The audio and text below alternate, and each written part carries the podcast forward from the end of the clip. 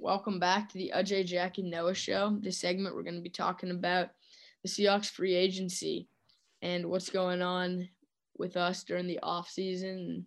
Hopefully, we can acquire some good players. So far, we got rid of Carlos Hyde, um, got rid of Shaquill Griffin. Apparently, Shaquem Griffin's supposed to follow him there. Doesn't really make sense. They're not a package. They're just brothers. Don't understand it. But also, I mean, we're I- I'll signing, give you- signing some good guys. But what? I'll give you a quick, quick recap of what we've done so far. So, first, the re signings we did is we re signed Poona Ford to a two year deal. Two years, like, I think it's like 13 million. So, we, we paid it, we gave him the bag.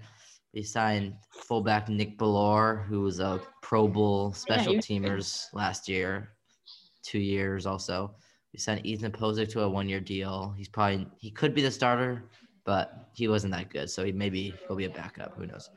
And then we in a trade, we got Gabe Jackson, who's been my favorite move of the offseason. We finally got a good offensive lineman for a Yeah. fifth round pick. Huge move, making Russell Wilson happy. That was good. We signed tight end Gerald Everett from the Rams. He'll probably be the starting tight end, which that's another good signing. yes, that was. He's good.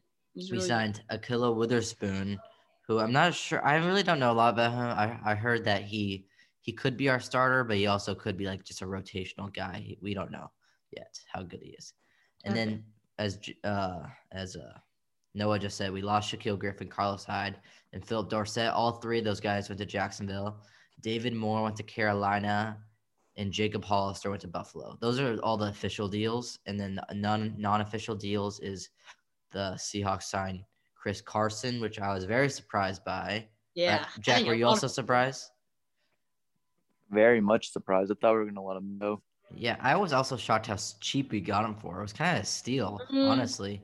We got it's That's a, what he's worth. He's not worth yeah, anything. it's what he's more. worth. I thought he was a steal, kind of, because I thought he was going to get paid like nine or ten million. We wouldn't His have cap, his cap hit, he- if he his cap hit for this year is only two point five million. That's amazing. That means that is good. That's Yeah, good. That's really, That's good. And then the other unofficial deal that went, I think it was two days ago, we signed Kerry Hyder, who's also in the 49ers, who will probably be our starting edge rusher with I don't know who the other one will be, but he's really good. He had nine sacks last year. He's more of he's like more of like a speed rusher kind of. That's what I would call him. And we got him for cheap also. We got him for like two years, six point five million. So I think the Seahawks they haven't blown us out of the water, but they've made some respectable good deals. So I got you gotta be Yeah. Uh, I mean, I'm not. I'm not disappointed. Yeah, Jack, what was your favorite move so far? Mm, probably the Chris Carson one. I think that was good that we got him back because I don't I don't really want Rashad Penny as our starting running back next year. Yeah.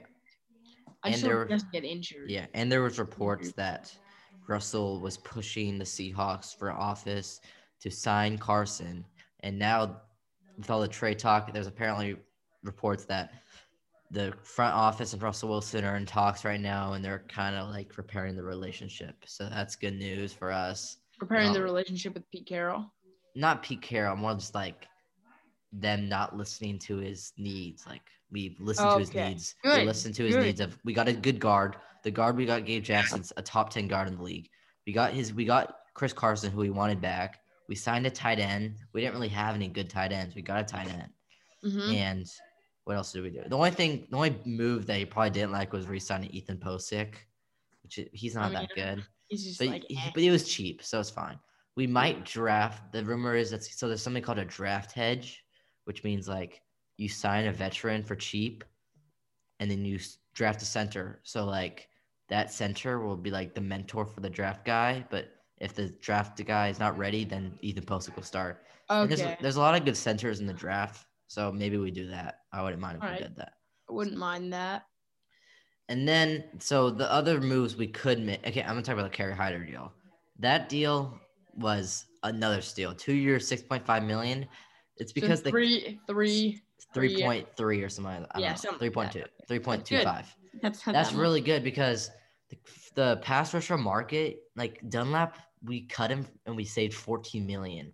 And then we signed, according Yeah. to PFF and like other stats, Kerry Hyder is actually a better edge rusher than Carlos Dunlap, even though it's probably not true. According to stats, he is.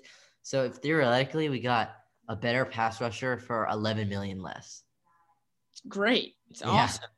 I mean, hopefully he, he hopefully he lives up to expectations. What about the I forgot his name, uh, Witherspoon from uh from Witherspoon.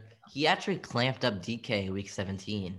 If Really? you remem- remember that. He Okay. so that's good. He, How much was are we paying him? Four million. We in we he, he was injured a lot last year.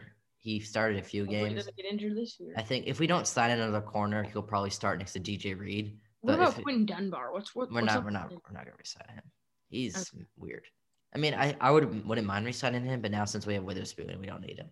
Okay. Only cornerback we might sign, corner to Tom Pelissero, is Sherman is interested in coming back to Seattle. No chance. I, Absolutely. I wouldn't say that. I wouldn't say that. He's not coming back.